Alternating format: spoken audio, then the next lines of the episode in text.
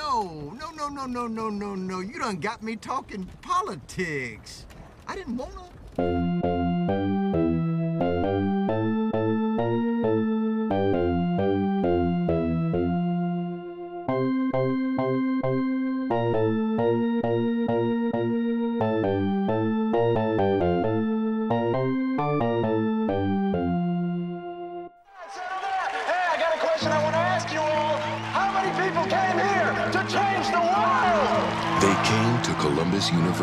to get an education. We're gonna have to be careful out here. No matter who you are, Where are you from? Orange County. It's, it's near Disneyland. no matter where you're from, You live near Disneyland. Welcome to the real world. no matter what you believe, what you learn is up to you.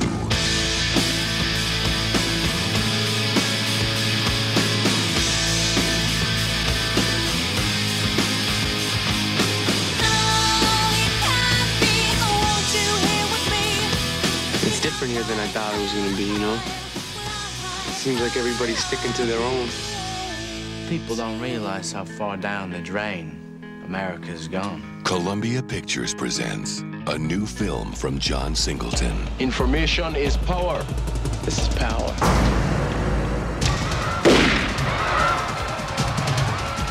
You're dead. There are many ways to fight a battle. Some people use their mind. Some people use their fists.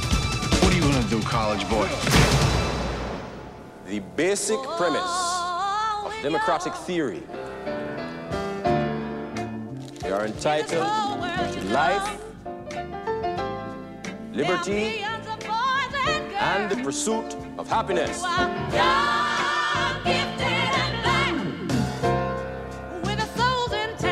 Hello. How are you? How's your son? He is pretty much okay. Right when I was heading outside, he was angry that he lost a round in his Star Wars video game. But, Well, if he wants to be a Leaf fan, he better get used to losing. right? How are they doing so far this year? I You haven't really. All right, it's a Canadian league, right? So it's um I can say the games are more interesting because you tend to be more invested when it's other Canadian teams, right? So they've done well. I think they've won majority of their games. I think at least 80%, uh, which is pretty good for, you know, playing a handful of teams over and over again. It's um I miss the crowd, so you know, I Yeah. get why we can't have crowds. And I get why it's like a Canadian league and how the Raptors are in Florida because obviously you can't have teams coming back and forth between Canada and United States right now. Um but it's hard. You know, like you you miss like you know, you're you're a sports fan. Like it's just not the same. But better than nothing. Fortunately, the Blue Jackets channel doesn't pump in the fake crowd sounds. I enjoy it better without them because it's not like I see the empty stadium. Yeah. Don't give me this "Ah," bullshit. I mean, Don't they still lie. play the you know when whenever the Blue Jackets score, which wasn't very much until they traded Pierre Luc Dubois. uh, and then they got like five goals the day that they traded him, because it definitely changed the mood in the locker room. But anyway, at home, I mean, they still fire off the cannon and play that ACDC riff when they score, which Yeah. you know is good for the players. But I feel like Absolutely. You know, I'm just glad sports are on because we're on another uh, stay at home order here in Ontario. So our numbers went up like they would over Christmas or New Year's. People, well, see people. Like it's just human nature. yeah, And so we. The stay at home order is like it's such a joke. Like it's like Canadians are pretty passive. Like if you yell at them enough, they'll just be like, "Okay, I'll stay home." Like so um numbers have dropped and even us the highest numbers was 3000 in the province of Ontario cases per day and that was like bad bad Ontario so at least with the sports being on it gives you something to do that's not just Netflix and Prime and like 'cause that's great but like I I really enjoy sports like I was cheering for the Buffalo Bills even even yesterday, even though I knew they really didn't have a strong chance, they still went from being laughing stock of the NFL or like to being, you know, at the AFC championship. So it's it's been good for that. You know, I'll take what I can get. Like really, you know what I mean? Like Yeah. and it's just such a screwed season. Like I miss as much as I say I enjoy the Canadian piece of it, you know, I miss I do miss some American teams. Like I didn't care about the West Coast teams, but like, you know, Blue Jackets or or Boston Bruins or like New York Rangers, like uh, that I enjoy, but I don't give two shits less about some team out like the LA Kings. I could care less, right? But right. um, but yeah, we'll see. Hopefully September or October when we start the 2021-2022 season, things are normal. Whatever. Yeah, I mean, there's there's a bit of a better chance of that now. Uh, do you know offhand a roundabout population of Ontario?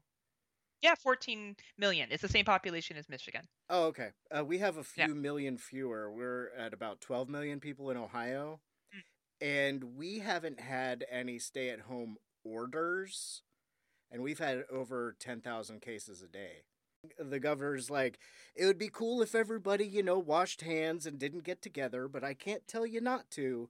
But we advise you to Yeah. you know, do this, that, that, and the other thing. I'm going to institute a curfew, but we will not punish you if you break it. Yeah, see, that's where in Quebec they did issue a curfew, and you can't be out past 8 p.m. and they've charged people. In Quebec, but Quebec's like they're cowboys. They don't give a fuck in Quebec. Uh, they don't like they don't. They're like, come at me, bro. Like that's the whole province. So um, Ontario, or something like it's that. true. It's true. Like they're they're motherfuckers. But um, Ontario is just very much like bad Ontario. Bad. Mm. We told you not to see people and you did bad. Um, and that's like enough. And most people will, you know, stay home. And even then, like the cases, as much as you know, like I get it. You know, for some people, they're just so exhausted and they just want to see their family and friends. Like we all make stupid decisions some days, right? Like things do, you know. So the cases went up, and then people all stayed home because we're all poor after Christmas anyway, and you know they're going back down again. And the vaccines being distributed, and I'm not seeing too many arguments on the science of it, but I also have got rid of all those people on my Facebook. I, I really have. Like honestly, Daeron, I've been like, all right, nope, you sound stupid, unfriend. Nope, I don't really like that post, unfriend. Um, because I just don't see the point. I don't need to watch people that are what I consider um, you know, anti-vaxxers or just uh anti-trans or I don't need to see that shit. Like if that's the way you feel, that's fine. I don't need to be friends with you and look at it. yeah. I, Um, I don't need to be a, a part of your foolishness. Yeah, right. Like I don't need to observe that. I don't agree with you. I don't agree with any of your points. We're not even gla- close friends anyway. You just added me because we're part of a horror community, and I don't even know who you are. So I'm definitely not going to invest any time with you that I don't feel I need to. Um, but yeah, so it's been, you know, I don't know. I think that's good, and I really enjoyed your guys' uh, podcast last week with uh, Vanessa and Court. So angry. Court, I don't know if you're recording this right now, but Court, I am recording. Yes. I was tell- just tell as Court. fucking angry as you were. And I was like, yeah, Cord, you tell. You tell Bo.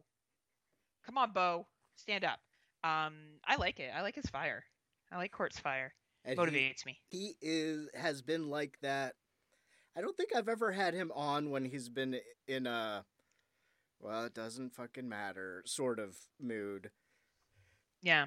Like he knows what he's talking about. And uh, you guys all do. Every single one of you is extremely knowledgeable and and angry to an extent. You know, that's the one thing I always when I listen to uh, what I consider left-wing people that are American, you guys are really angry.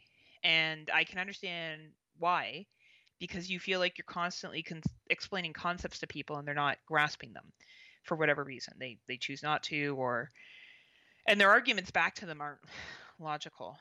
Um, you know, for example, I had someone ask me if 70% of my income was taxed.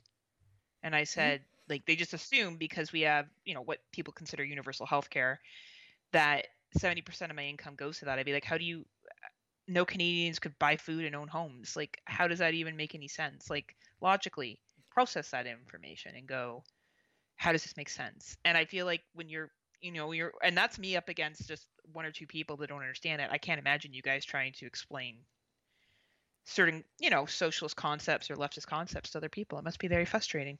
It, it can be, especially I I can be an irrational person. I will I will admit that, but I am very much anchored in a belief that logic is logical and that if I mm-hmm. just you know if I just say no, but look at this, this is the mm-hmm. thing, and if somebody said nope, I, just don't know what to do. Like when alternative facts started going around, I was like, that's no, that's not how that goes. Well, and it's just even like like the attack on Capitol on the Capitol was was white supremacy. Like that's that where that all bleeds from. And you can be like, "Oh no, it's not," but there's a problem with systemic racism. Vanessa talked about this. It's been around for a very long time. Black Lives Matter may have come up in 2020 because people were home and they were paying attention more. But this has been a problem for a long time. Like very long time, like hundreds and hundreds of years. And I I hear you guys talk about, you know, the results of this and people just can't seem to put that together. And you know, it's okay at one time if you supported Trump and his policies 4 years ago and then, you know, as time went on you're like, "Oh, this guy, maybe there's some problems." Like it's okay to admit that you were wrong. That happens. Because like he ran, most people know? thought, yeah, most people thought he was full of shit when he did this. But when he ran, he ran on a platform of better health care, more Yeah. infrastructure. I am a friend of the LGBTQ community. Yeah, Uh, yeah, all like, this other shit. I'm Although he did businessman, start right? out with Mexico sends rapists, you know. So it's like, Yes. Mhm. okay, at what point do can you ignore? And some people never found that line, which which fucking surprised me. I mean, I Well, hate presidents I voted for. you know, like this came down to, you know, it's not even like Joe Biden was the best choice. He was the only choice in the state of emergency. like it was like either you have somebody who has absolutely no concept of what's happening in his country, or you have someone who at least looks like they believe in science. Like that was your choices. You know, it's a two-party system. As much as people like same with us in Canada, it's a three-party system. You know, you have to sometimes, and I know people don't like to hear it sometimes you have to strategically vote and i know people get all uppity about that but there are times where it comes down to a situation where your country's in dire need and you guys were in dire need like bad so Well, here's here's to hope. Uh, and here's Well, to hope. I, we talked about this. better, oh, right? Go ahead. Yeah, here's so- something better. right Uh, that is something that most people can agree upon, and uh, there there is a lot of nervousness on this side of the border and on this side of the aisle that there will be. I don't think that there's going to be too many people that you know, quote unquote, go back to brunch.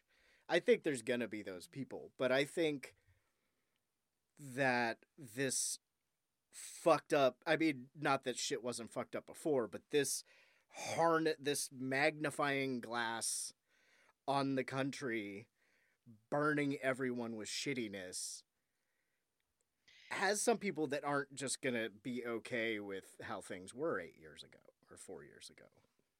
right and you know i just i i look at some very um you know hierarchy of needs right? And i'm an outsider right? So i don't know as deep as as yourself and vanessa and cord and bo know. I only know you know what i read in the news and what i've read in school. I did take an america in the 60s course. I did a lot of history of north america and america when i was in university. I wanted to be a history teacher. Um so i know a lot of that but i don't you know i'm not, I'm not living in the states so i'm not living it every day but from an outsider looking in, the amount of deaths that were coming from COVID 19 alone should have been a major concern and should have been acted on more seriously. And some of the advice that the outgoing president was giving was dangerous to people's health. yeah. Right there. At least you have a president that's not going to tell people to drink bleach or disinfectant. You know, it's. I don't. I- I don't think Joe Biden's going to do anything special. I honestly think he's just going to be there, kind of like white bread. He's just there, and I think if he like gets your country a little bit, you know, like condemns white supremacy, which he's done. You know, make sure that those children that are being killed and held, and I agree in the term concentration camps, are reunited to their families. Like, even if it's just basically repairing, that's okay for now. You know, I don't think he's going to be perfect by any stance. I don't think he's, you know, but no politician is. Like, it's just a matter that you had someone that was so bad for everything, for everyone, unless you had, you know, maybe very specific views. You didn't believe in coronavirus and you were a white supremacist and I don't know, or you were just so ant like anti everything else that you just believed in him no matter what. Um, because yeah, I can't I can't really get how anyone would still be behind him now. Kind of I don't confuses know. me. it's Right. it's odd. Uh, there were not very me- many people that showed up. There weren't a whole lot that showed up before the election in any of the uh, pro-Trump protests downtown because the state capitol building is here. Yeah. Uh, but there there were fewer at the Stop the Steal whatever the fuck rally that happened the Sunday after the insur- the failed in- insurrection. And I found this out uh, at least from uh, one source that I generally trust said that uh, I, I don't know if you've ever heard of Roger Stone. If I know I haven't. Okay. He was he worked for Richard Nixon, Okay. who you have heard of. And Of course, yes. he he was a, a like a Republican character. Like he worked for Nixon. He's got a tattoo of Nixon on his back. Uh, Nice, old okay. white-haired guy. He sort of looks like the Penguin from Batman. You know Uh, what? Now that you're describing him, I do know who you're talking about. Okay. Uh, he he was in, he was involved in the Florida presidential election dispute in 2000 Yes. with Al Yes. Gore. He claims that he organized all the people to show up uh, for the Brooks Brothers riot. But Yes. I saw yesterday that he copyrighted and all that other stuff Stop the Steal in 2015 or 2016. So, yeah, they were just waiting to throw it out there whenever they needed to. It's total fucking astroturf movement. That's really funny. Um, yeah, it's it- there was something that uh, that Bo said. He said, uh, "I miss the days when Republicans and Democrats were just debating over how to spend money." And um, I don't think you know Trump really counts as a real um, Republican. I think he falls in a political category all on his own, no matter how he identifies. But um, yeah, I it's, it was just it was a really good podcast you guys did. I really enjoyed listening to Vanessa. She's a very intelligent woman, um, clear speaker. I reached out to her on Facebook. Um, I'm going to listen to some more of your episodes. She recommended a couple for me to check out. She thinks she's radical. I don't think she's radical. I think she's probably just a Canadian living in America. So You know, she's getting closer. She's born in Alabama and she's up in New York now, so she's getting closer. right she's getting closer to that border um and you know not to say that all canadians are liberal right we do have some very right wing canadians and but i don't think our you know in the few cases there is right wing as a republican um yes that does exist but our right wing is still you know universal health care and like there's still other things that come with the canadian identity that most canadians will associate with and they don't want to have that damaged or taken away from them so, but yeah, it was anyway. It was a great podcast. I recommend. Well, if you guys are listening to us now, then you hopefully have listened to that. If you haven't, please go back and listen to it. You'll learn some stuff. So, What do you think of the the Canadian politicians that are trying to get parts of the country annexed by America because they're big Trump fans? I don't know if they're still doing that now that he's fucking gone. um, you're always going to have people who like to buy into what somebody's selling. And I think there's a lot of people who feel that they want to blame minority groups, quote unquote, for where they are. And that includes politicians. Like we have politicians that get elected in certain parts of this country where diversity is is not that big. You know, we're broken into provinces and every province has its own natural resources, um, population base, and you're gonna have you know provinces that have white supremacy or people who watch Fox News and believe that Donald Trump is the man and and you know I would go online and watch news stuff and I see people wishing that Donald Trump was our prime minister. It happens, right? Um I like to think those are the loud minority. Just like I believe the Toronto the Donald Trump supporters that are still remaining in the United States are the loud minority.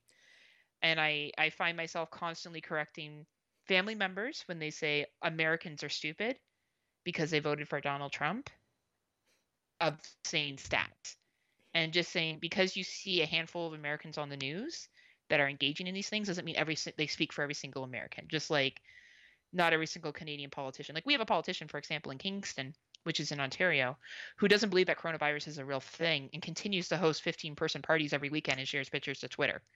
Like that's an example, right? So all all walks of life you're going to get depending where you live. And um, really, that's what our movie talked about. Yes. Good You know? segue. Heather from the Friday Nightmares podcast with me once again at the beginning of this psychosemantic episode. Welcome and thank you for coming back so soon.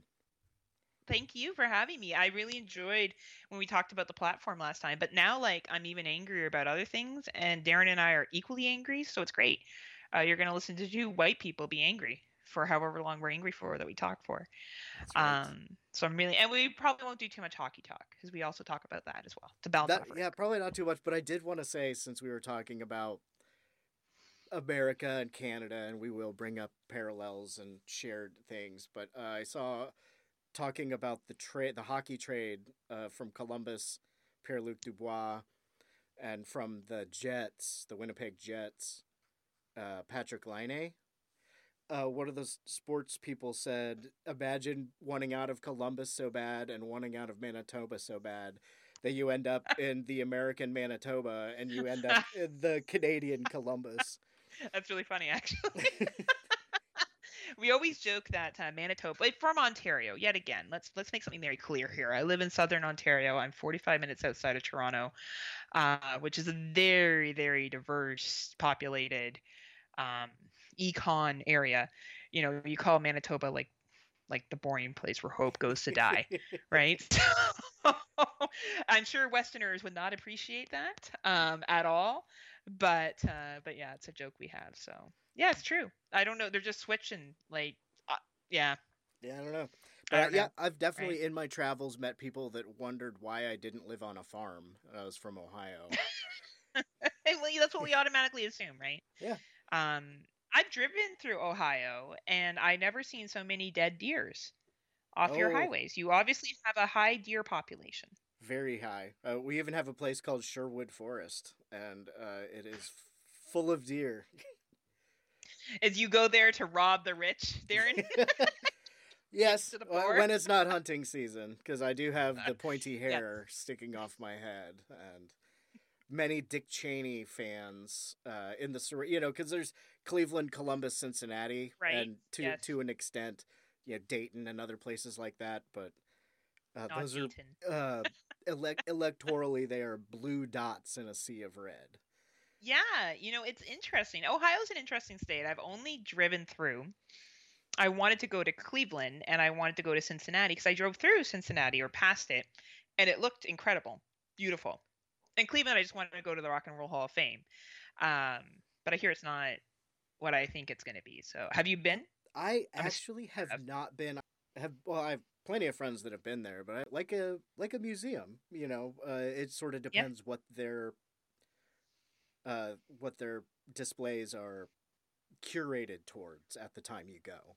But Which makes sense, right? You're Yeah. you want to be there when there's something of interest to you. How far are you from Cleveland? Like where where's your exact hometown? Like Columbus I don't think you live in one of the big right cities. in the very middle. So you do live in Columbus. Yes, Okay.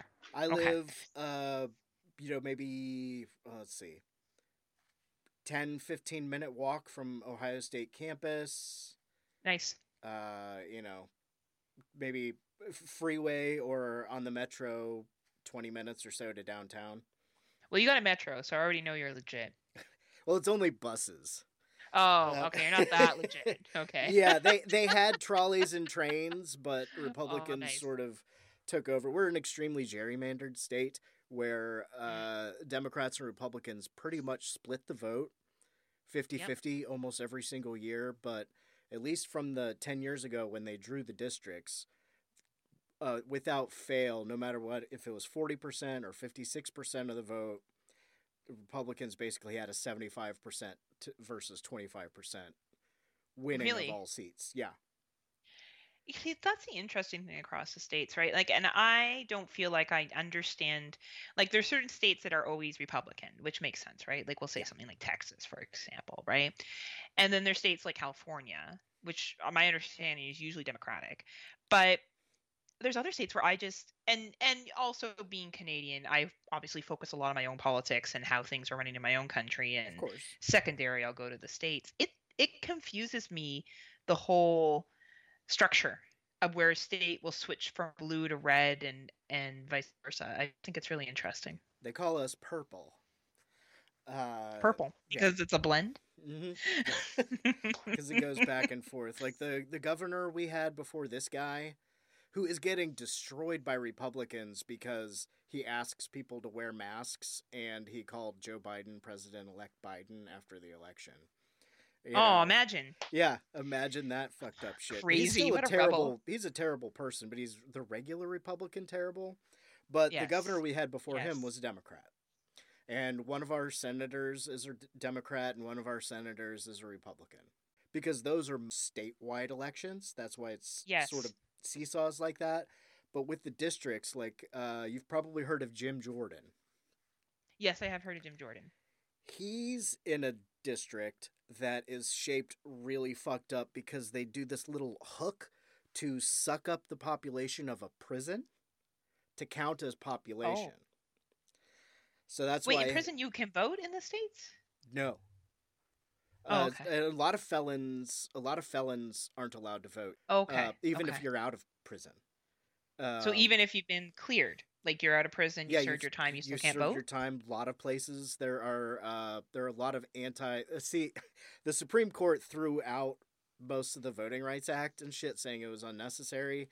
And there's shit like all these gerrymandered districts, and then states have like uh, Florida, uh, most recently, had a thing where if you were a convicted felon and you were out of prison, you still couldn't vote and then through a citizens initiative they got on the ballot to restore those voting rights Mhm. it, it passed and it was gonna uh, restore voting rights to over a million people and then the Mhm. republicans And I can imagine what the cultural group was of that million people. But anyway, Yeah. continue. yeah you can, you can only imagine for the large part and Hmm. hedging on Mhm. that bet that uh, different kinds of people vote different kinds of ways the, Yes. the republicans that control the state government and the legislature instituted more things to restrict that so i, I was calling it a poll tax because Yeah. uh, you know how well i don't know if you know but we have a for-profit prison system here in america No, I did not know that you guys because that's not what we have here.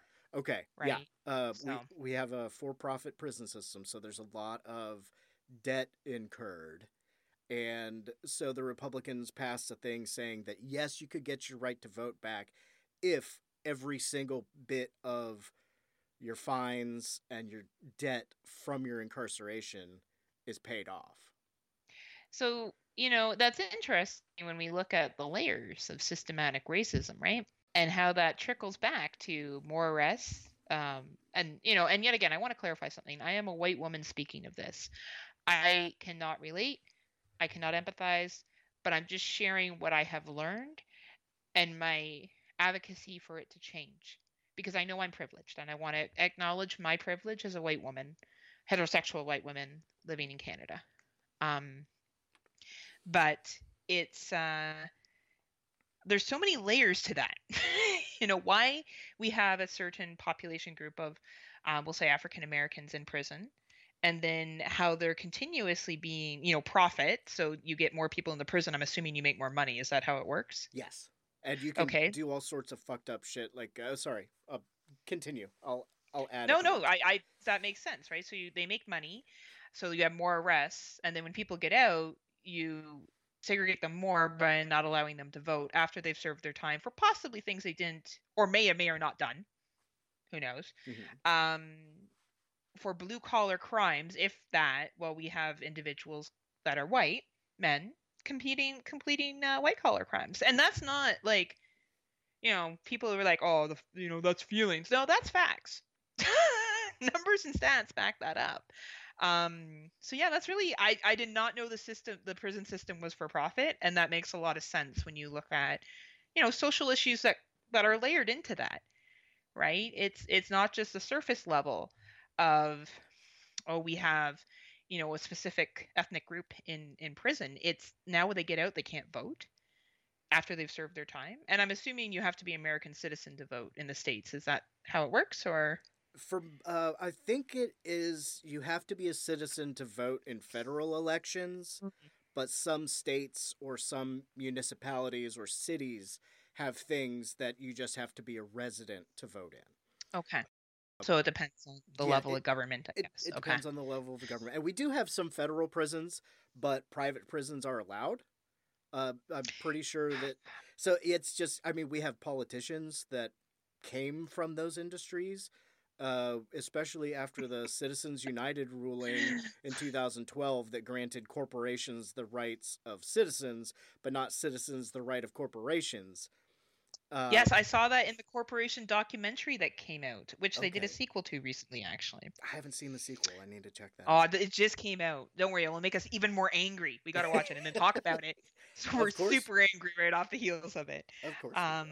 That's really interesting. I did not know that. And yeah, even though you have federal, and I understand that, the fact that you even have a privatized model for that Mhm. is, um, you know, creates a, a very clear profit system uh, that's going to benefit one group and not benefit another.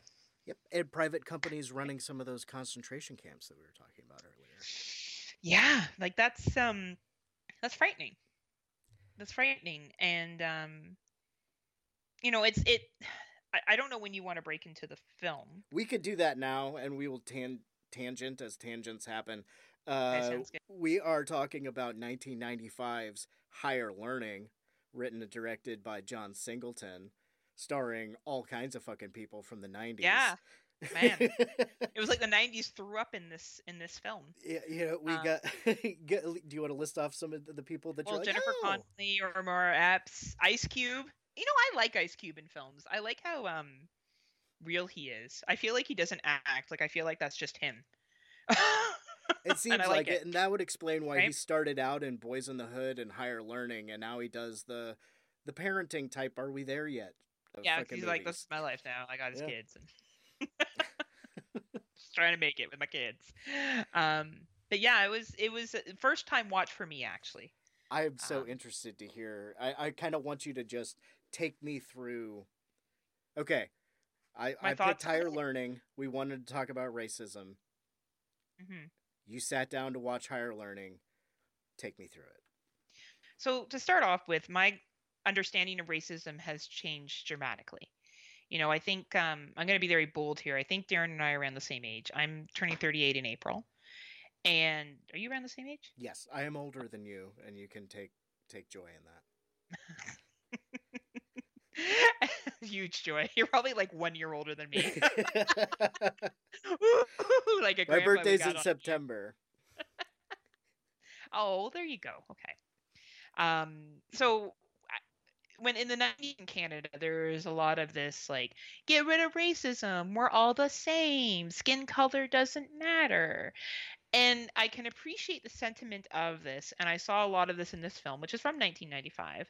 But as each year continues for me, now I work at a post secondary institution. I'm currently doing my master's of education and doing a lot of stuff on diversity and um, systematic racism and, and those issues in higher learning.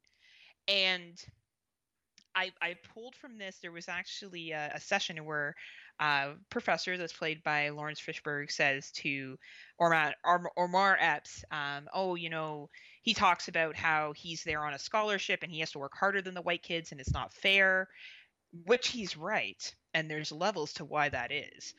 And he's told, no, you know what? Like, you're just, it's not your race that got you here, it's your social economic situation. which is a direct cross from your race. So that's where in 2021, um, I think that whole scene is incorrect. Because really we have created systematic racism as a as a white privileged um, society that has oppressed people that are not white privileged. And it is easier for us to attain funds. We have generational wealth. We have lots of other factors. So no we're not relying on these scholarships whether it be football or basketball or track which you know predominantly are sports that are populated by african americans and have these strings attached we are going through on generational wealth to go to post secondary. So, you know, this was made in 1995, so I'm not criticizing the movie for that. This is 25 years later.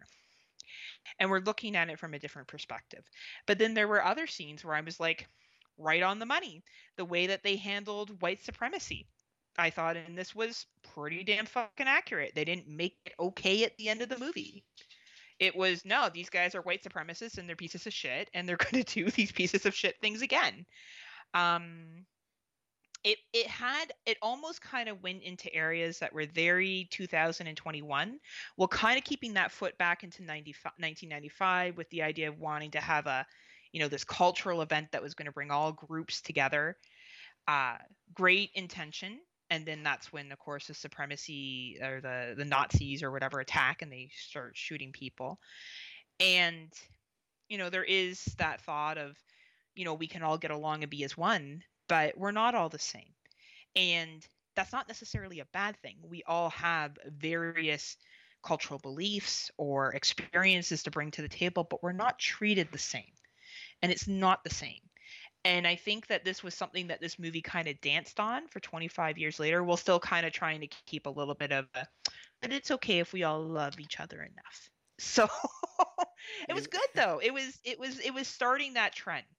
That's what I thought. Those were my initial thoughts on it. Yeah, well, what is uh I think her name's Kristen, played by Yes, Kristy Kristen. Swanson. Says Yeah. something about the commonality of our differences should be what we enjoy about each other or something like that. Yeah. I don't I don't know if you're very familiar with John Singleton, the writer director. No, I'm not. Okay. This is his third movie. His second movie was I don't think I've ever seen it. It was called Poetic Justice. But his first movie was Boyz n the Hood.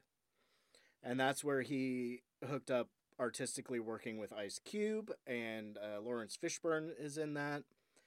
And I, have you seen Boyz n the Hood? No, I haven't seen Boyz n the Hood, but I probably will now after seeing this. I feel like there's a lot of movies from the 90s I missed that I need to go back and see. I would I would recommend that. Uh, you you may see a trend in John Singleton uh, is from L.A., so a lot of the stuff takes place in and around L.A. Uh, what Columbus University in this movie is just somewhere in California, and it's not Orange County because Kristen's from Orange County. Yeah, near Disneyland. Yeah, near Disneyland. yeah. John Singleton does these representation of real life stories. And um, he died, uh, I think, two years ago.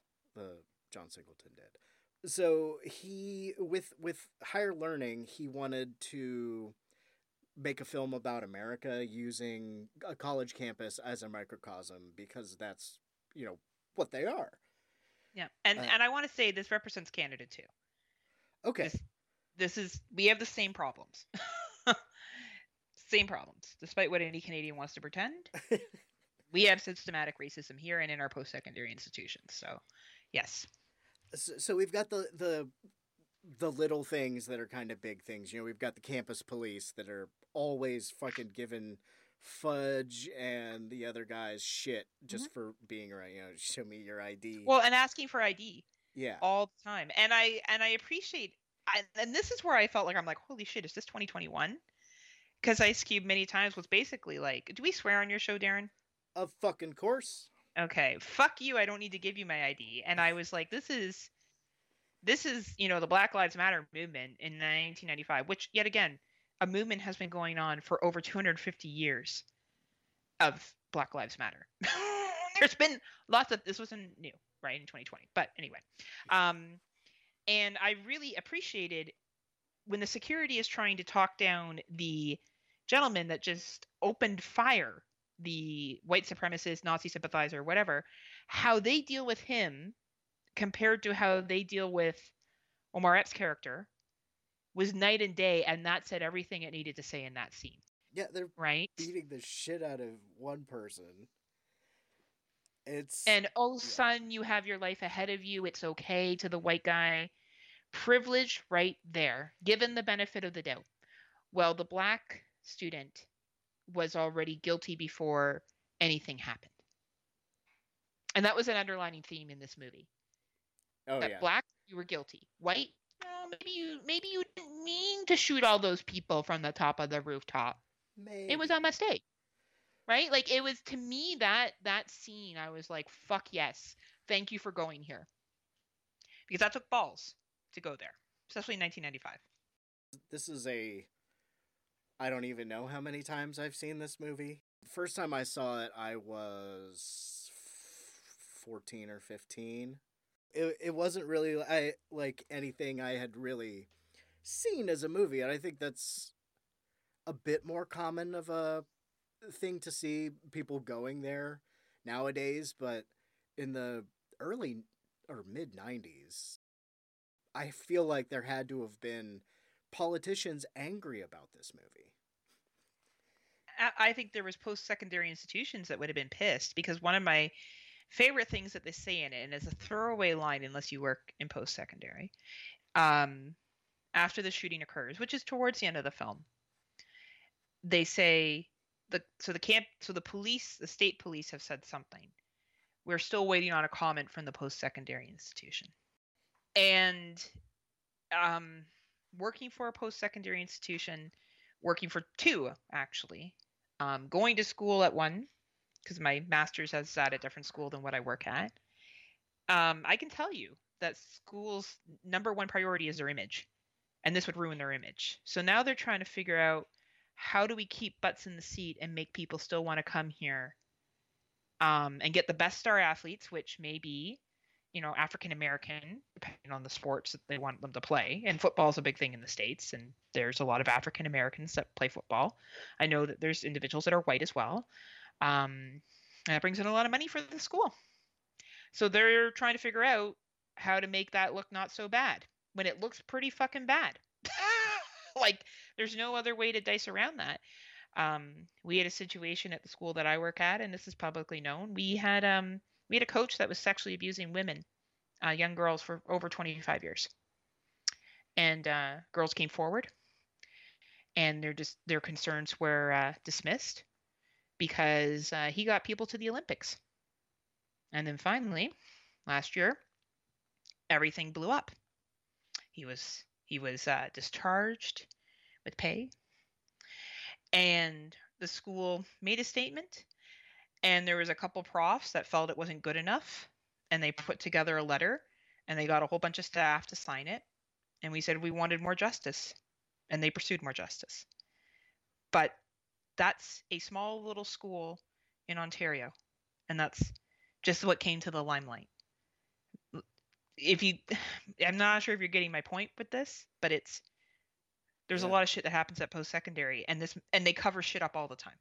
Like Oh, that was yeah. covered up for 25 years, right? Uh, and Speaking know, of Jim Jordan, I've got a story to tell you when you're done with yours. oh please, I'm done. Well, Jim Jordan was the assistant wrestling coach at Ohio State University. I will probably be murdered by a football fan if I do not correct myself now and say the Ohio State University. That seems to be a thing they get up, upset about. But there were uh, a couple years ago uh, former wrestlers that came forward saying that they were molested by their coach and that Jim Jordan knew about it and didn't do anything. Uh, quite a few instances of that, and then there was uh, I'm pretty sure this is a separate person. Uh, there's also the very famous, at least around here, case of Dr. Richard Strauss, who worked for Ohio State for over 20 years. There was something between 40 and 50 rape accusations and over almost 1,500 uh, accusations of inappropriate touching. Yep. And that. None of this is shocking. Yeah. right? And this is what we know about. This is what we know about. Yeah, the shit And, that um, couldn't get. and there's shit where away. people aren't believed it's swept under the carpet people are paid out and i and i understand post post secondary is a business no matter how and and i like how higher learning kind of represented that. Like at the beginning they have that kind of like rally that's to be like oh you're at the best school ever. Things are going to be great. You're going to expand your learning. And you do. And i'm not trying to say post secondaries don't try to right their wrongs and they do try to evolve. Absolutely. I don't think they're all these big evil places where people go and have you know racist shit and sexual assaults. I, I don't think that's all that post secondaries are. But there is that line of like how are we going to make this okay because we're a business at the end of the day and we need to have people feel comfortable with coming here. And i and it was as i said it was a throwaway line but for someone who works in post secondary i was like yep. Sounds about right. Because you know what happened on that campus was a hate crime. And that's a really hard thing to make people feel safe where it's somewhere that you expect people to be of a higher cultural level intellectual level accepting and and a lot of that is fostered we could see that through the courses and and through a lot of the en- engagement but we also saw these you know systematic racism whether it's shutting down the, the African American Party or asking the African Americans for ID or the whole I'm here on a scholarship and that's how I got here. Um, other people don't have to worry about that. And it's not saying that if you know you're not at school on a scholarship or you're white, it doesn't mean you didn't work hard. Like I don't think that anyone is saying, you know, Heather, you're privileged. I'm like, oh no, look at me. I've I've had to pay my own way through college and my own way through my master's. Of course, yes, that doesn't mean I didn't work hard.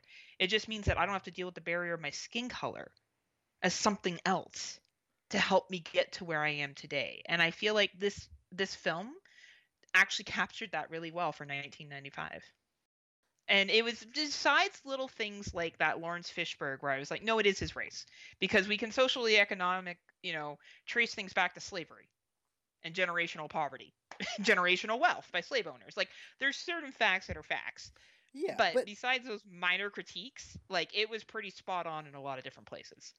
and I think they glanced on the the class rather than race issue with the Kristen character because Yes. you know this was 1995 so it has to be taking place sometime around then her family was rich they were doing great in the 80s and then they were the family that when the 90s hit which she said her dad got laid off from Yeah. McDonnell Douglas which I think is a military contractor I know they started out as uh, aviation company. I don't know if they turned into a thing, but I know there was uh, a movie I watched with Tom Selleck and Don Ameche where the whole plot was around buying stock in that company early was worth a whole bunch of money now because they did something with the government. But anyway, her richer friends sort of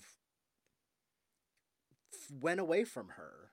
Uh, Yeah, you did. know, it was an interesting thing that I, I don't think I noticed the last time I watched it. She's not necessarily one of my favorite characters, but I, I mean, I don't know. Maybe that I, it could be tainted by she was a really early and still is a strong, strong Trumpian. Now, I didn't know that. Really, that's uh, interesting. she very recently popped back up in the the news updates that a person like me who googles the types of things I google would get alerted about that she says that if they take Trump out of Home Alone 2 then she wants herself cut out of all these other movies by liberal directors and uh yeah okay, because these are not issues. All right, like we should need to focus. on yeah she she's she's like, loopy Oh my god. yeah I, I, I- Like I think people and and and you know I'm gonna say something that I, I don't care if Trump is in Home Alone too. All right, like that's to me so small fish to what the bigger issues are. But I'm yeah, that's unfortunate that she's taken that stance now. And in the movie, honestly, she's kind of wishy washy. I felt like the one thing they kind of did a half assed job of doing is covering um, the various types of sexual relationships one could engage in and sexual identities. I felt like they kind of like danced on it, but they didn't really commit to anything of it. It almost seemed like it was to move the plot to a different thing. Yeah.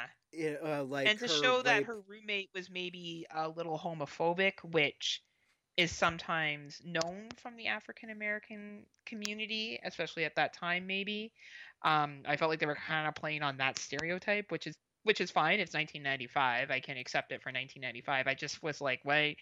Like you're kind of dan- dancing on the fact that she may be bi, but you're not like really.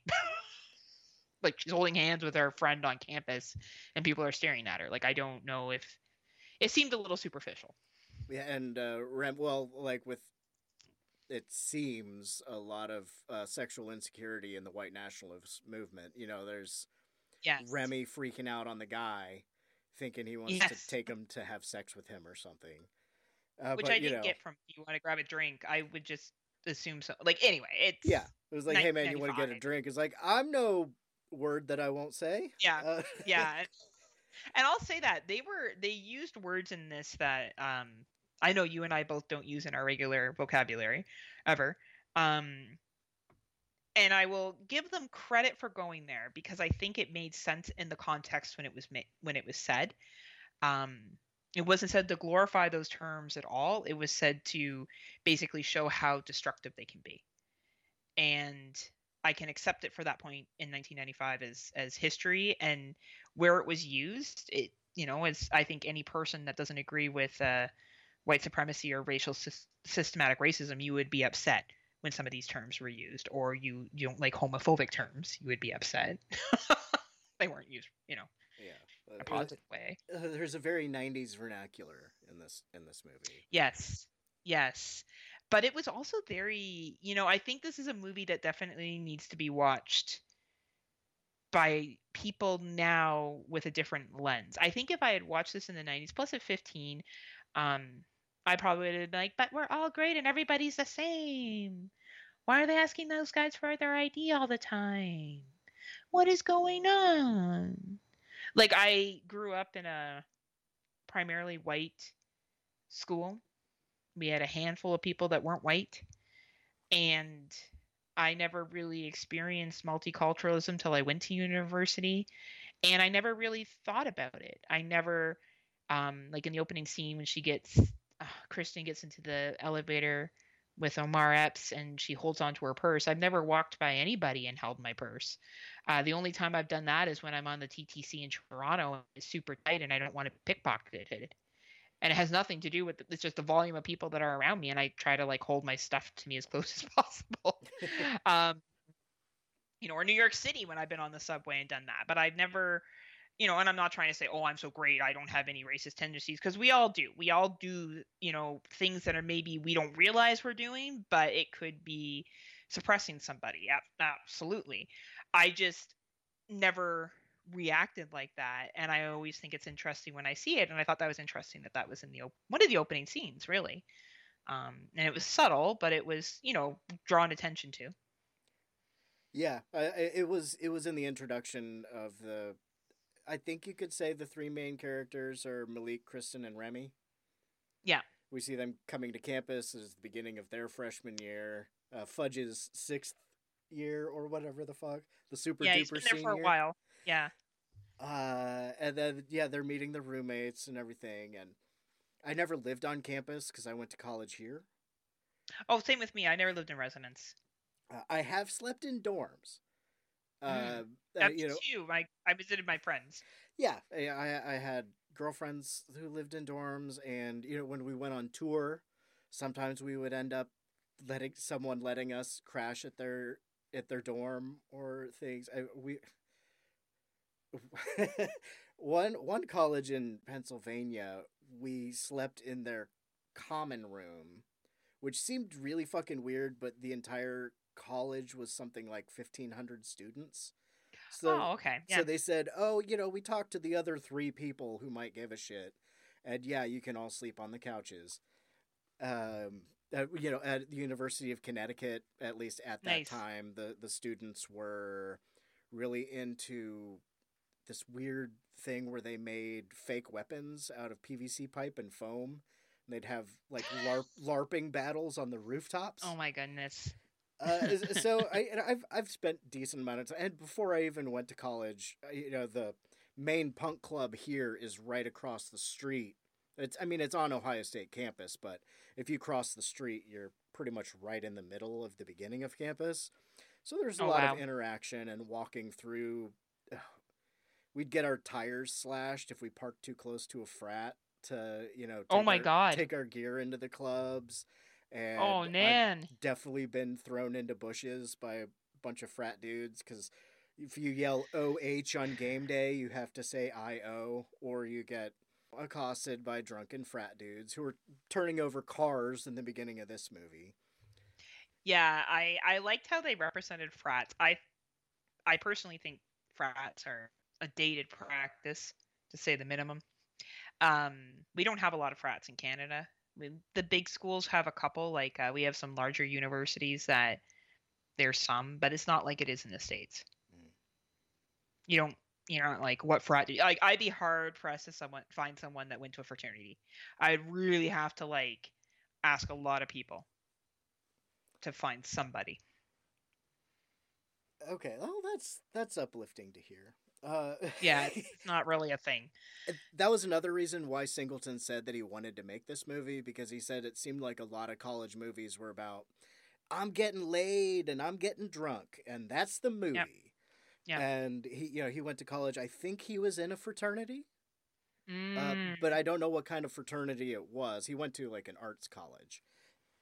But so he he uh, as with it se- he seems to have a familiarity with everything he's written about, which I think kind of shows in in his films. Absolutely. And the- the um, Canada system, by the way, is more public funded than uh, American system. Like I, in my master's of education, we compare the two education systems a little bit, and America has a lot more privatization of universities, colleges. You can have more like you know Christian colleges. We have a couple up here, but it's nowhere to the extent like majority of our colleges are publicly funded.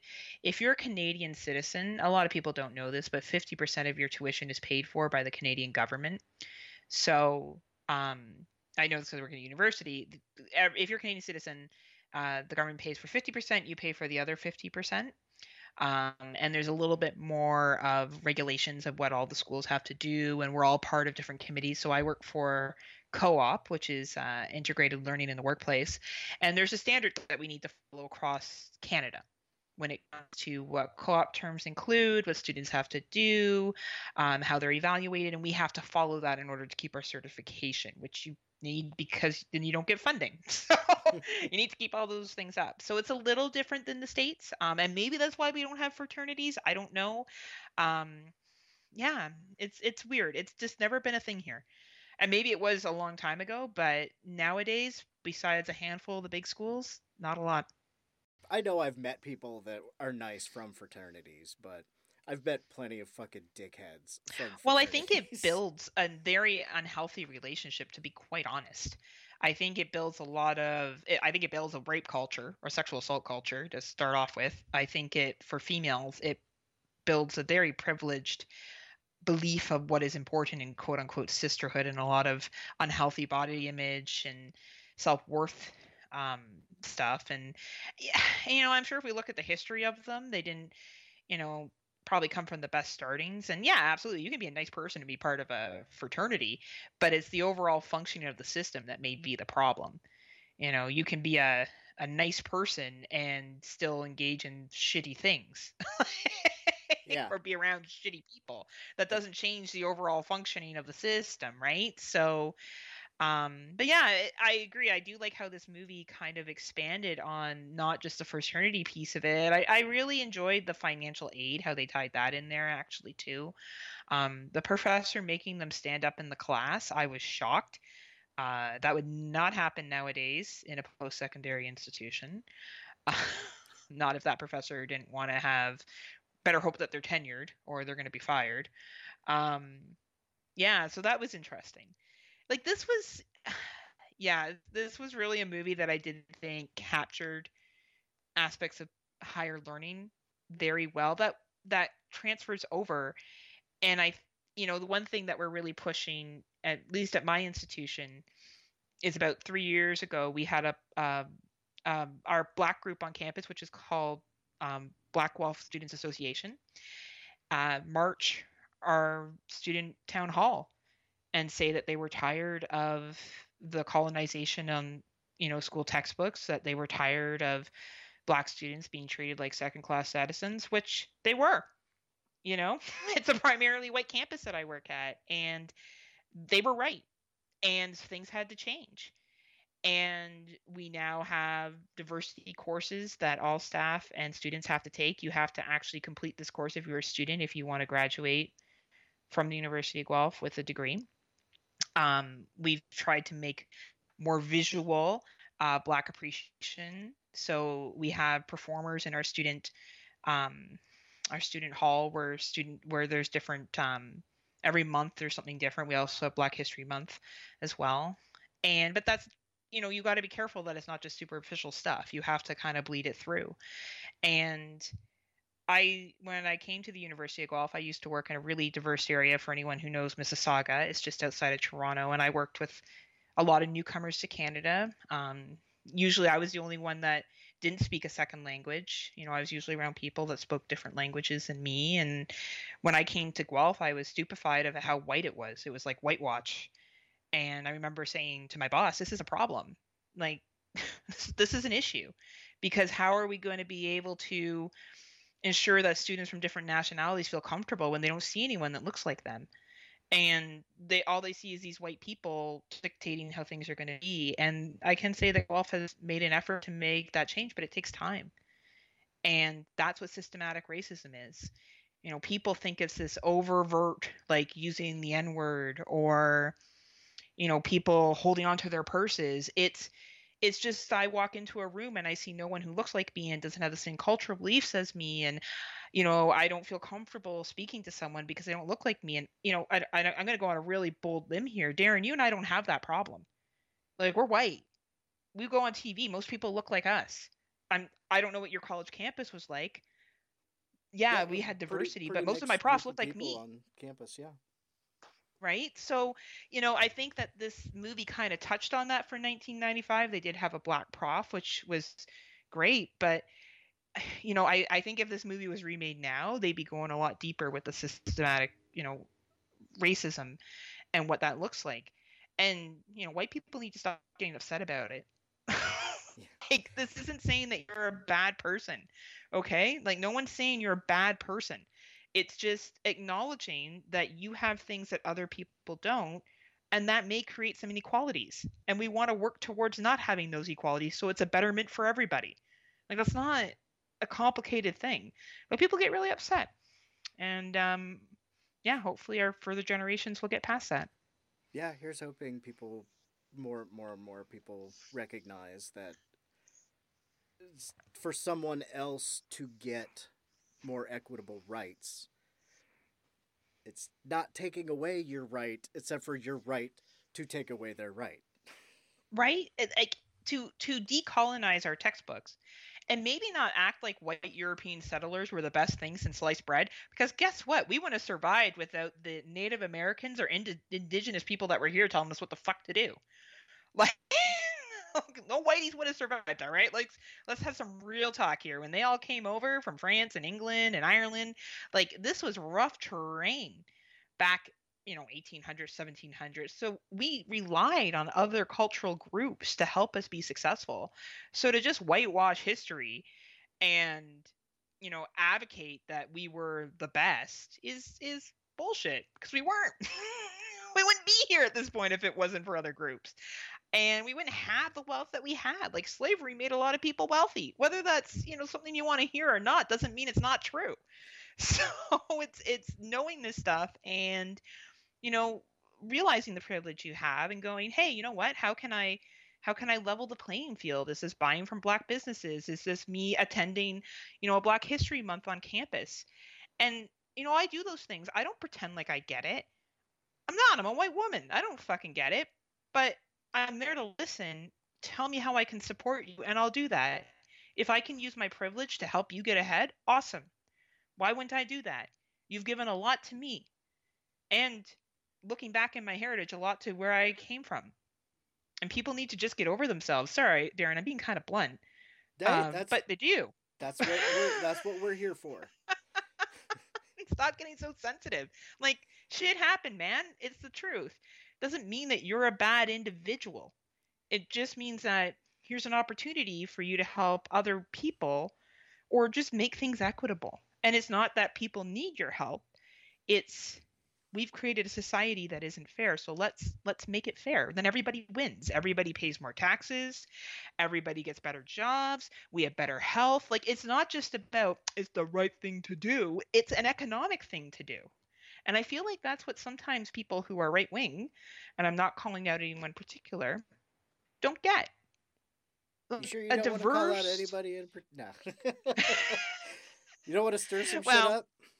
I know. I'm like, and these are the podcasters. No, that's not true. I don't know any podcasters that are strong right wing. So Right wing um, podcasters don't talk to me, even about regular things for the most part. right? Like like if you have people that are well educated and have opportunities, they pay more taxes which go back into the system. They're more likely to be healthy. They're less likely to drain health. Like why would you not want that? I don't understand how it's not good for business. And and because you're worried that somebody's going to get a bigger piece of cake than you, like don't worry, white people. We're getting lots of cake. We can afford for other cake. people to have some cake. Like that analogy, you know, equal, better rights for somebody doesn't mean yours are going away. It's not pie. Like it's not. And you know, and and the economic benefits, like okay, I know I'm gonna go on a really side rant here and I apologize. No, Um go for it. you guys talked about uh, your incentives. How much money has every American got now because of the COVID thing? Oh man. Okay, let's see. It depends. They didn't Okay. give everybody the same amount, which is Okay. gets super extra weird and confusing. I think the average one I don't even want to say average person. I've gotten I believe give or take a uh decimal point and whatnot. I feel like I have had just myself, you know, Amanda and I each get a thing, or each got a thing. But I think I got two thousand dollars since Okay. since uh, March or April. So is that something that was um like every American got around that? Was there anyone that got a lot more than that? Or was it basically around two grand the entire time? It well, corporations got billions of dollars. Okay. Uh, The people- individual person. Yeah. individual people. That was what everybody was supposed to get. Uh, was a payment Okay. in the springtime and a payment the the fourteen hundred dollar thing just now. So it was interesting when I listened to your thing last week, um, your your great podcast. Uh, Bo made a point of, uh, you know, I would, I didn't need the two thousand dollars. I could have had that given to someone else. That's what we did in Canada, right? So we had people that lost their job and they went on something called CERB, which was basically an income supplement, and you got two grand a month. I did not see any money throughout this entire thing. I have been gainfully employed. I at my part-time job and my full-time job. And you know what? I didn't need the fucking money. So I'm really happy that it went to the people who needed the money. And $2,000 a month for some people is um, great. For some people, it's not enough. Now, there was also uh, child bursaries that you could get for kids, and you know we don't have to worry about doctor bills here. Like you, you go to the hospital if you're sick and it's taken care of. Like you don't worry about that. If you have a child under the age of 21, it's free prescriptions here in the province of Ontario. If you don't have an additional health plan, kids can get medicine, so you're not worried about that part piece of it. And we also have various other income support programs as well. And I just didn't understand, like, never once throughout this entire thing have I been like, why am I not getting money? Like, I know I'm not getting money. I'm being paid. So of course, I want that money to go to other people because I want them to be able to a pay their bills so we don't go into recession and people start losing their houses and properties go down in value. I also want people to be able to buy food, maybe takeout here and there so we can continue to support our local businesses. Like I'm not like, oh man, they got money and I didn't. And I feel like honestly, that is one of the biggest problems with uh, the American culture. is everyone's all upset that everyone has to get the same. Why? Why is someone making a hundred grand a year need two thousand dollars for right now? They don't. That money should be going to somebody else to help people stay afloat. I just Yeah. don't get it. That well because of the the decades long progress uh well regress of the conservative party to strip away social safety nets and decrease welfare to decrease food assistance and everything like that. I'm not sure why it, it, like when i complain about the congress plan with the $1400 versus the $2000 one is because I know that somebody who needs that money isn't getting it. I'm not expecting to get any, although I do Mhm. get some. It is I think it is bullshit that in I mean how is this what 9 months, 10 months? Uh Mhm. since since then How's that how's that doing anything for the people that lost their job who work in hospitality who are in the lower classes that have bought into this American bullshit dream shit that doesn't really exist. And we have people who are making good money getting $2,000. To me, as the American people, you guys should all be fucking pissed. You should be pissed that you have a government that has convinced you that unless you all get the same, it's not fair. Well, your neighbor next door is trying to figure out how they're going to feed their fucking kids. Like, at what point do you sit and look at yourself and go, them being in poverty affects me? It affects our healthcare system. It affects how much taxes they're able to pay into things. It, it affects the longevity of how our country looks economically. It affects everything. But I better get my two grand so I can have a PS5? Like, what the fuck, dudes? You guys deserve better. the amount You should of go for better. We should, and I fucking hope so. Because things like this, like you might not know because it doesn't make any fucking sense. The U.S. government pays now for people's health care more than it would if we had a universal system. So then, you know, I had the most interesting conversation with someone, and I don't know enough about your healthcare system, right? Like, I'll be honest, I It's I just know it's privatized, right? Like, that's all I know. And we were talking about insurance, and they're like, "Well, you pay a deductible." I'm like, and they're talking about how their friend is like, "Oh, I don't want to have the Canadian system because you have to pay." I'm like, "But don't they pay a deductible?" They're like, "Yeah." I'm like, guaranteed your deductible is more than I pay in my taxes. They asked me to figure out how much I pay off my paycheck for healthcare, and it's incorporated into the provincial tax I pay. I don't know, maybe 50 bucks every paycheck, maybe, maybe. And I make, and I have no problem sharing this. I make around 80,000 a year, so I am definitely in a higher income bracket. Like, and I'm not like, oh man, my money went to healthcare. I've had my appendix removed. I have had, I was very sick in the hospital with celiac disease. I've had my tonsils out. I've gone for ER visits, and I've never paid a single dime. I've never gone into the hospital and thought, gee, how am I going to fucking afford this visit today? And and I'm not paying deductibles to some insurance company and losing worried about losing my job and then I have no health care and then during a pandemic how do they get support? But here's $2000 to everybody. So it's fair and no one gets upset. Let the fucking people get upset.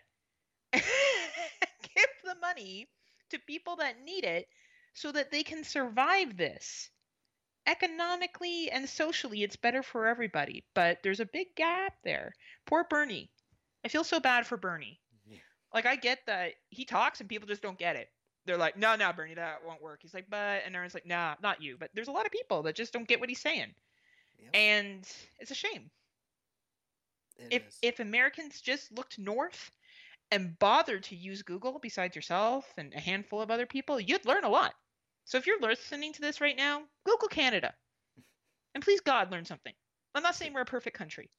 I'm not saying that we don't have problems with our healthcare system. Absolutely, everything has a fault to it. But at least look how other countries do things and go, hmm, maybe there's something we can borrow or take or include in our system. Maybe this would be a good idea. Well, and it's it's the type of healthcare in the military and in uh, federal government. You have universal healthcare. Yeah, you're covered. That's one of the big selling features for U.S. military, right? Yeah. So, but what that- a way to keep your military big, right? Yep, keep the military big. Yeah. And uh, also another thing with uh, employment being linked to healthcare for so many people, it really cuts down on people calling in sick or protesting for Yep. workers' rights or protesting for anything. Yep. Because, you know, if you get fired, you don't have health insurance. And you're And lucky the- to have it if you do. I, the only time I ever had an employer who put really much into my healthcare was when I worked for the university. Yeah. But uh, you know, like you were talking about, with you were paying about fifty dollars a paycheck or fifty And dollars that's a month. and I'm probably overestimating. It's probably less than that. okay. Like I don't actually know how much it is because it's such a small amount to begin with because we're all paying it.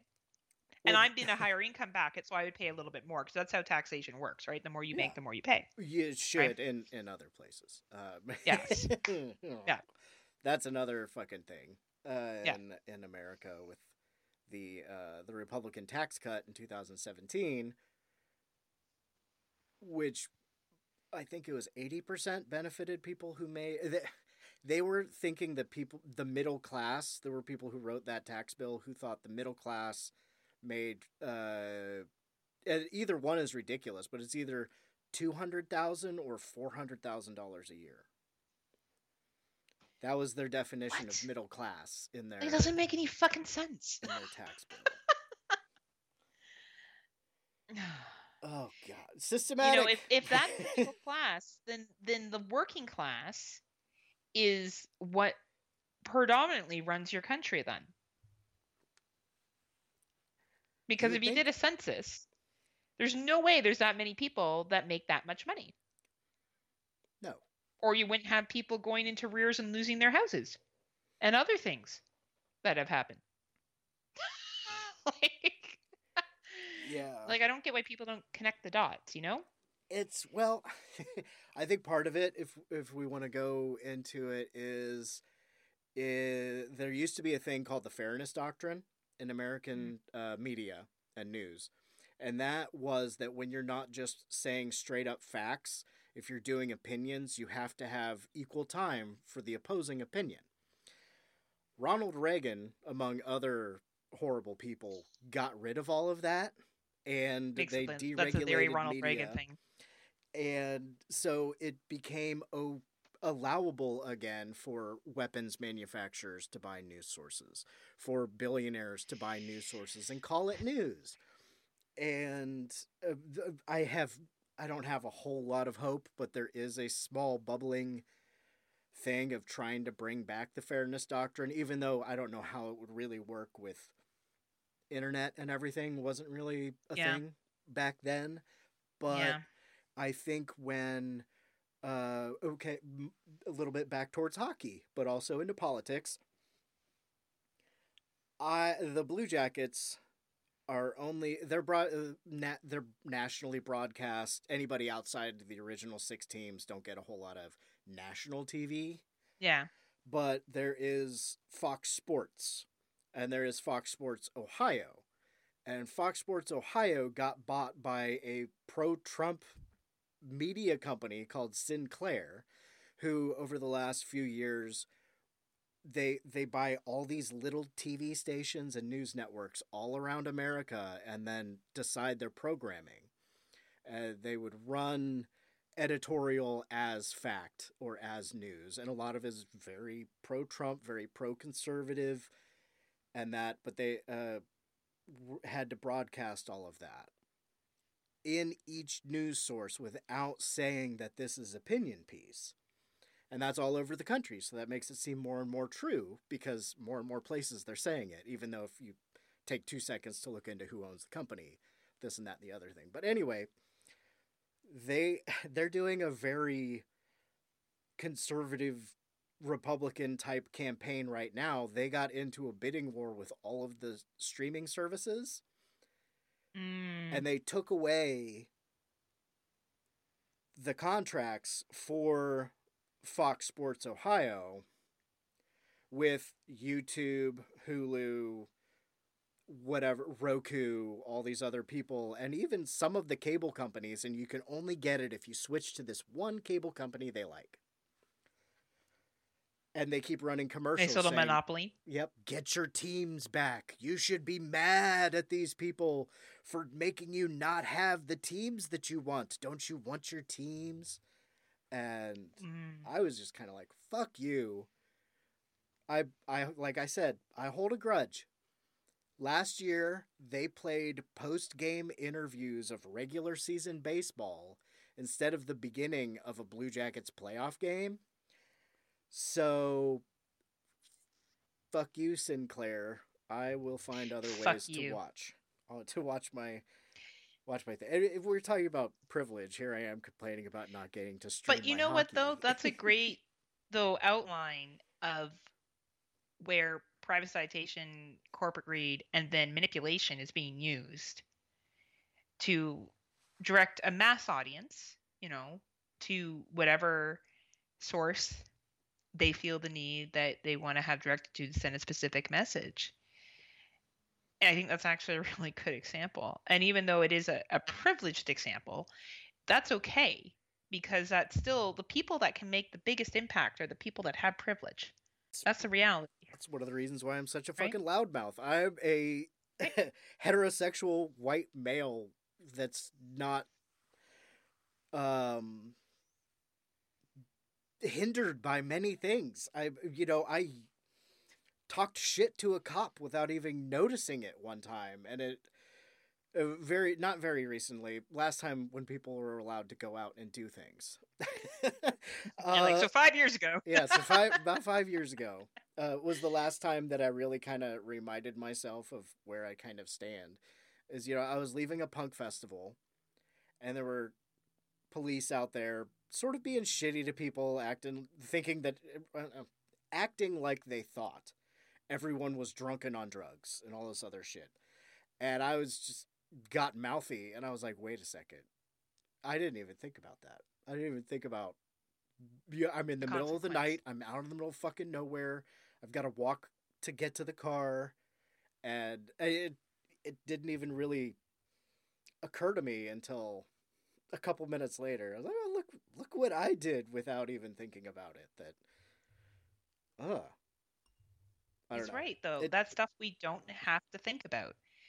You know, I don't have to think about walking into a room or going somewhere and seeing people that look like me. I don't have to worry about turning on TV and seeing things that represent my my racial group or my lifestyle. Like I have to actively pursue things that are not that. And I think you just you really hit the nail on the hammer and higher learning, you know, not to tie it all back to the movie all the time, but it really did show that there was a primary group in that school and everyone else was secondary. And it and it didn't shy away from that, At Columbus University, speaking of imperialism. right? Right? And he has that great speech about it, about Columbus actually. Um it's a really, you know, and and we've hit on a lot of political stuff today and you know, we sound like a leftist echo, echo chamber and um I'm fine with that because if if someone wants to insult me by telling me that I'm a liberal and I believe in equality and I believe in everyone having economic stability and the ability to access health care and that we should treat people um you know recognize differences in culture and celebrate those differences and allow people to use those but not have them hold them back. If that is an insult then call me a leftist liberal all day long. Keep it coming. Because i don't think that's i, I wouldn't want to be anything else. And i'll never be anything else. And um you know i just i really think that for my friends out there who you know i don't think any people listen to this that are super right wing right wing isn't bad but look at what economically you could get out of everyone having equal opportunities. Think of the money that could be developed from people having access to post secondary education, being able to be successful, not just based on generational wealth. And, you know, we could have a really, really economic, stable North America, more so than we do now. It could be better, better for everyone, including you. So think about that next time you get angry at a leftist liberal. It's it's not all just about rainbows and sunshine. We want to make your it's, lives it's better. economically better. and I feel like that's sometimes the message you need to give people is that economically things could be better. like they could be. Like I don't see why you wouldn't want to see somebody doing better and putting money back into the system. That's that's a good thing. And and having education does help with that because you know look at Daeron. Daeron's an extremely educated individual, and he's able to state his points well and examine things. And everyone should have that opportunity to be like Daeron. Be like Daeron. I like Daeron. Right? Like you you do though. You present your points well and you're well read, but you had the background to become that. It's a challenge to ask questions. If you didn't do that and you didn't have this podcast and like, you know, we're even privileged to have this podcast yeah. and to share these views. And, you know, I really love the angriness that comes from Court and Vanessa um, and you and Bo and the passion but you guys shouldn't have to be so angry to get to be heard, but unfortunately you do. And that's a problem. Do I come like we should just Go ahead. not as angry as Court. Court, I love you. You're so mad though. I take that. I really do actually. I love how angry he is. But he's angry because no one's listening. and he's making valid points and nobody's listening. And you know, I, I think Higher Learning is a movie um, that everyone here that's listening should watch. I think you should watch it with 1995 eyes, and I think you should watch it with 2021 eyes, and really pull away from that where you are and what difference you can make. Because we all have the ability to make things better, and we all win when things are better. Like we all win. there's no there's no like loser when everyone's economically stable and you know, it's food on the table and healthcare and you know, you're talking about the sick leave and how people can't take sick leave and stuff. Well, that's why the pandemic got so bad, guys. Like if people can't stay home because they got to go to work and they're sick and they make other people sick, like hello. problem. So like let's let's find a way to make sure cuz this will not be our first or last pandemic. So we need to figure out a way and and that goes for Canada too. We need to figure out a way to make sure people can stay safe and healthy and that our healthcare system can handle this shit because it will not be the last. It's a global world now. Um, and having education makes that easier too. Yeah, a lot of common sense things could make things a lot better. I I know we we were talking about things that would be beneficial to people. Uh, the federal minimum wage in America. Yeah. Yeah, but $15, right? It, right now, it's seven dollars and twenty five cents. What? It has been seven dollars and twenty five cents since it went up at in two thousand nine. It's fifteen dollars in Ontario. It's fifteen dollars in some states, but federally, Yeah. it's seven dollars and twenty five cents. And there are How people can that someone survive on seven dollars and twenty five cents an hour? Like, but we're gonna have Big Macs costing thirty dollars. Like, even places where the minimum wage is above fifteen dollars, it doesn't fucking cost that much. And how come it is makes even more sense for somebody to sell something at a two hundred percent markup rather than expect a CEO to make less than eight hundred thousand dollars a day? You know, I, I think we'll have to do another episode where we talk about the history of the United States and Canada and why we branched off in the first place.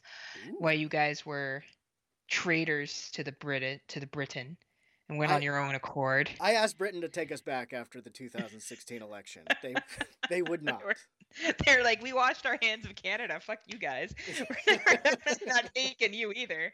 Um, you know, and I think you know we look at our two systems and we and we look at you know taxation without representation and and a lot of other stuff that um you know some forming grounds as to why we we separated and developed our own two nations to where we are now and you know I, I keep seeing this trend in the united states and there's canadians that feel this way too okay? I'm i'm i am a i am a liberal canadian. You are speaking to a liberal canadian so that's a disclaimer right there. Um seven dollars and twenty five cents an hour is not a livable wage. It's not and i don't understand why people think it is and you've been brainwashed you know, by corporations and by CEOs who have convinced you that if you work hard enough and you, you know, just put your mind to it, that 725 the seven dollars and twenty five cents an hour will will someday go up and you'll move up the ladder. No, you won't. There's stats that prove that. It's Cinderella stories of people that do that make it to fucking Sharks tanks and they and they give that line to people. And um, you should be expecting more from the people at the top. Uh, expecting them to pay more taxes and to you. so if, if, if you subscribe you to if you subscribe to pull yourself up by your bootstraps, untie your shoes or leave yes. them tied so you can hook your fingers into those loops. Stand up, pull really hard, and see if you go anywhere. Yep. It is the biggest lie that has ever been promoted in popular culture, and this goes in Canada too, that if you work hard enough, you too can be a success. Yes, that can happen. It happens for the minority and it happens for those with gener- generational wealth. Because if you come from wealth, then you will continue to be wealthy. That is how that works. You'll have access to the best schools, you'll have access to the best homes, you'll be able to study in a safe environment, you'll be able to go to your university of choice, you'll have connections, you'll be able to already fit in with the society that you're trying to get into. Like those are stats, those aren't fucking feelings. Those are how it is. Um, and we need to stop this belief that people are failures if they don't work hard enough to get there if you're making 725 an hour you're basically just surviving. And, and, the same like i don't think $15 an hour at all. I don't think people in ontario are like rolling in the dough. We have poverty here too. I'm not excusing my country or my province. It's minimum but minimum wage minimum but wage. Like, it should be higher everywhere. how do you pay rent on that? Like i know you guys are not taxed as much as we are but even so that's insane there is um, no there is no state in America, at least last time I looked, there is no state where a single person working full time on minimum wage can pay for a two bedroom apartment or something like that. It's they go into debt to keep themselves afloat. So they owe money that they can never pay back. Yeah, uh, like Fudge was talking about. You ever heard of the World yep. Bank, IMF? Yep. Buy stuff. But you have a credit card though. Means. wonder right? why. Yeah, so it taught yeah, they covered a lot of stuff in that movie. You're right. I forgot about that piece about the um the economic piece of it. So yeah, I feel like Daeron and I are just super angry. So at the end of this, you should totally have Googled Canada, Googled the United States, looked at our systems, looked at what's good and bad that you, you know, like or don't like, thought of where your situation is in life and make a change. Either you're an advocate or you're gonna start pushing back. Um that's definitely how you should feel at the end of this podcast.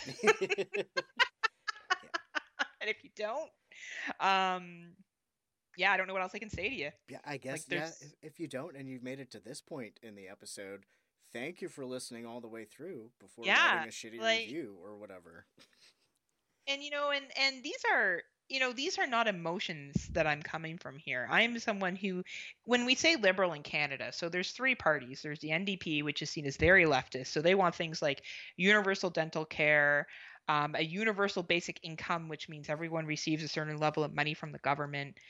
Uh, very, very left wing. Uh, liberal, which has some conservative values as well with some leftists, and right wing. I actually really value a lot of what the NDP have to say. I would love to see universal health care in this country, and I think I will before my time is. Uh, sorry, universal dental care in this country, which I think I will see before I pass on. I'm pretty sure that will eventually happen. I don't know about uh, universal income. I feel like our universal income should be uh, scale on who needs it and how much you receive. For example, I don't think I need it. I don't think I should be getting any of that, but someone who's being paid less absolutely. Um, so definitely, I, you know, I, I definitely sit in the middle bar here. But what Daeron and I talk today are facts. Okay, these aren't feelings. I'm so sick of people saying that the left talks about feelings.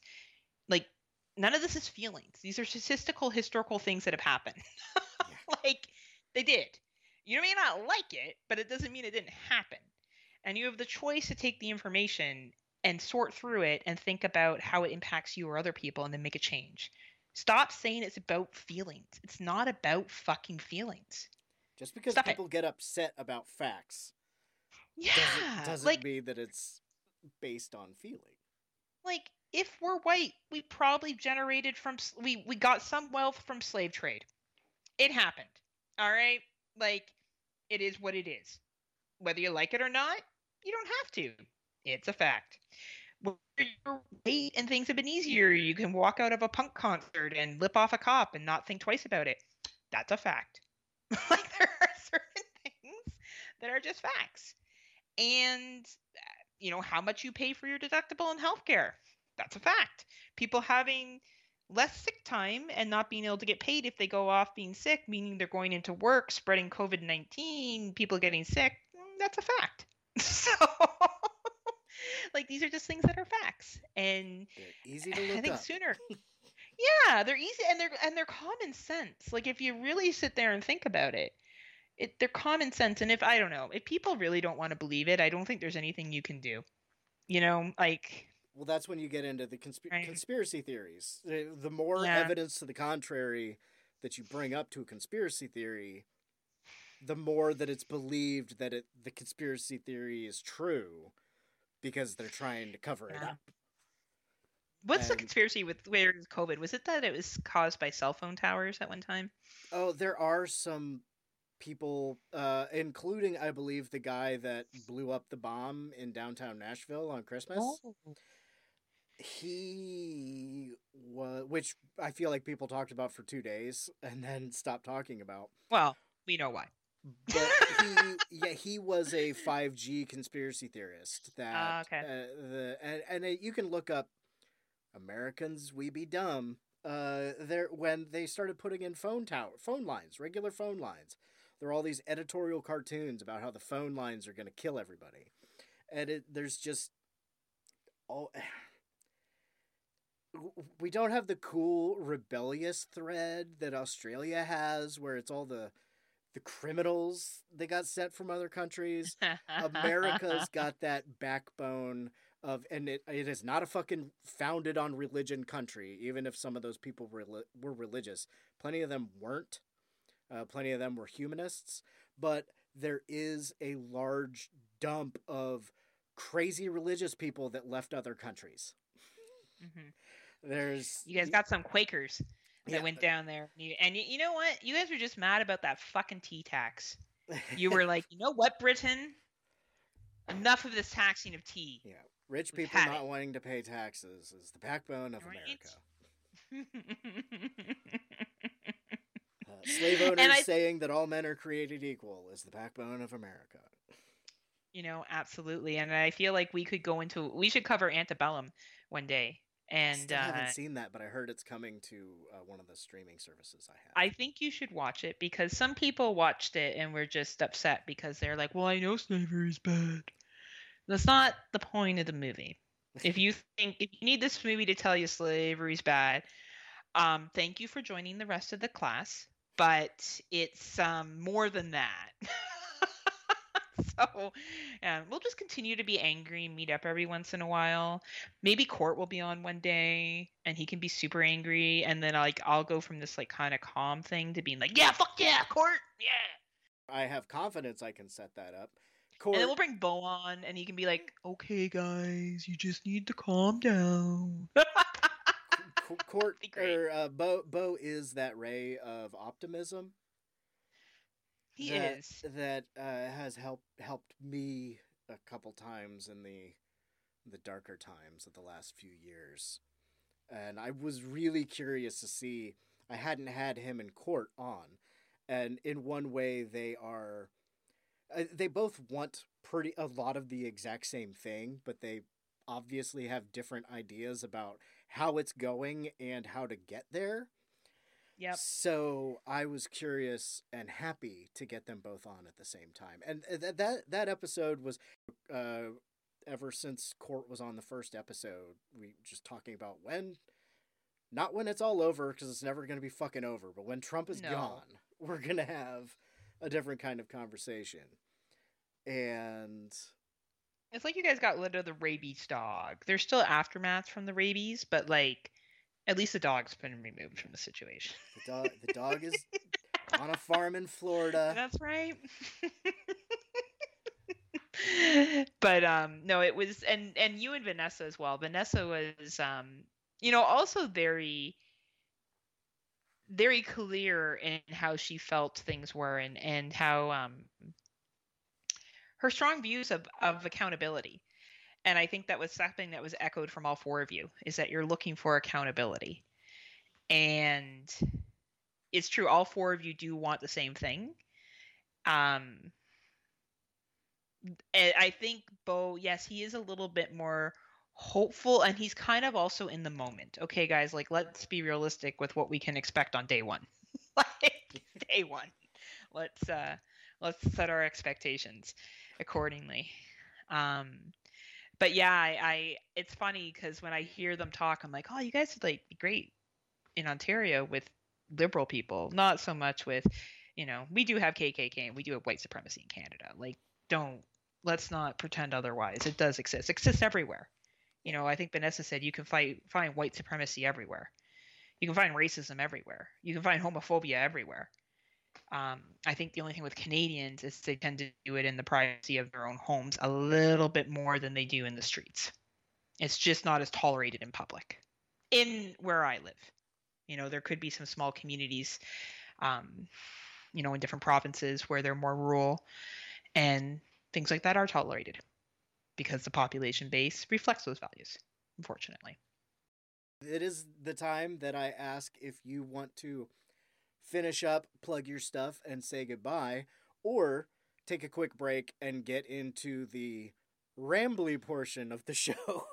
but I feel like we could I don't say have anything goodbye else to for say. now. I'm just gonna keep seeing circles and being like, you know, because really what I want to get into with you later is more history stuff. Like I think we've done a good job of talking about, you know, systematic racism and you know how it's reflected in higher learning, as well as other stuff like the economics and socioeconomic status and stuff. But I think as time comes, I think you should all be prepared for Daeron and I to get even madder about other issues, and you're gonna hear like some angry history and comparisons, and we're just really just trying to get you to change your minds. We'll do, we'll do Really, antebellum. you know. We'll do Confederate States of America. Mm, yeah. We'll we'll find some stuff to do. But And maybe we'll talk some hockey or some sports if it makes people feel a little bit better. if, if yeah, if I would be down if if you guys if you folks want to hear us do slap shot, I would totally do Oh slap goodness. shot. That'd be fun. Let us know. Um, but yeah, I, you can find me on the Friday Nightmares podcast. I'm also on the Legion Podcast Network with Scott Crawford. Um, I do another like horror commentary on another show, but I don't think anyone who listens to this show will want to listen to that show. So I would say Friday Nightmares is what you should stick with. And Daeron, thank you so much. I feel like I um rambled a lot, so no, I hope I didn't. Um, It's I I I will cut out the bare minimum because that is sort of the point. I, I I've said this before, but if you you are listening for the very first time, one of the reasons why this show became this show was just so many different times where people I like to listen to talk about movies start to not that you do this, but uh, some other people would, and especially about four years ago, there was a lot of I don't really want to get into the politics of it, so we're gonna skip that, mm. and that I I get it. That is not very. There's going to be about 50% of the people that are going to get annoyed hearing talk about politics because there's a 50 50 chance. Well, it, it, it depends because, you know, like uh, we were talking about in America and the way our government is represented, you know, I think it's like 70% of Americans want universal health care. That's just not how the elections go. And stuff like that. It's very Mm, popular things don't get covered because there's so many people going towards the center. And we can, yeah. Anyway, we're wrapping up, not ramping up. So I will just say that, yeah, uh, we're gonna have some weird and fun conversations, and some angry and some sad conversations. And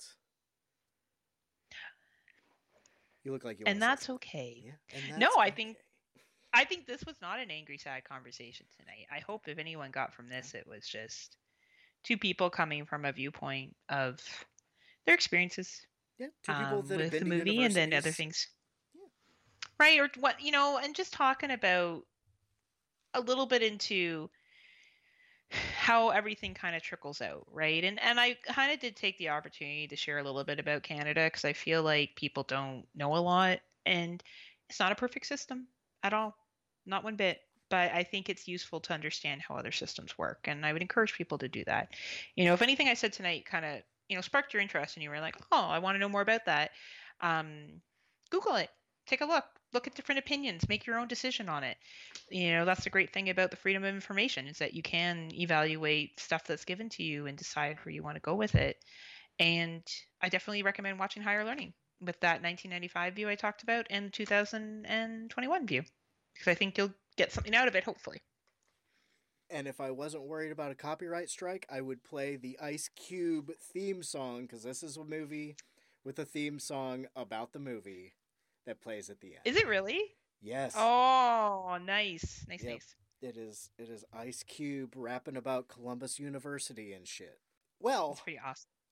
until then, until well, I'm not sure who will be with me next time, but y- you, Heather, will be back before too long, and uh, everybody else, everybody that's listening to me right now, thank you for doing so, and don't forget to duck and cover.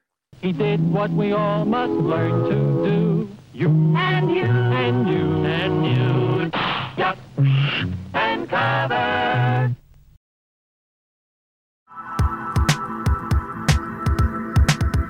If you enjoyed this show, then make sure you check out the other great shows on the Legion Podcast Network, like Cinema Psyops, Cinema Beef, Devour the Podcast, Duncan and Bo Come Correct, Exploding Heads Horror Movie Podcast, Friday the 13th, Get Slayed, The Helming Power Hour, Hello, This is the Doom Show, Hero Hero Go Show, Kill the Cast, Underwater Kaiju from Outer Space, Jerry Hates Action, Legion After Dark, Mental Health, Obsessive Cinema, Discourse, Pick Six Movies, the podcast by The Cemetery, the podcast on Haunted Hill, the Psychosemantic podcast, Rick Radio, House of Wax, Dude Looks Like the 80s, Rabbit and Red Radio, the Shadecast, Short Bus Cinema, Two Drink Minimum Commentaries, the VD Clinic, Who Will Survive Horror Podcast, and Witch versus the Doomsday Clock. With such a wide spread of shows, there is guaranteed to be a niche for you to fall in love with. Horror, politics, movies, books, sex, music, commentaries, health, video games, kaiju, action, news, comedy, and opinions that would most likely get you killed in some parts of the world. We are proud to bring you some of the best podcasting in the world. Check us out at www.legionpodcast.com, iTunes, Spotify, Stitcher, YouTube, and any other dark corner of the internet where podcasts can be found.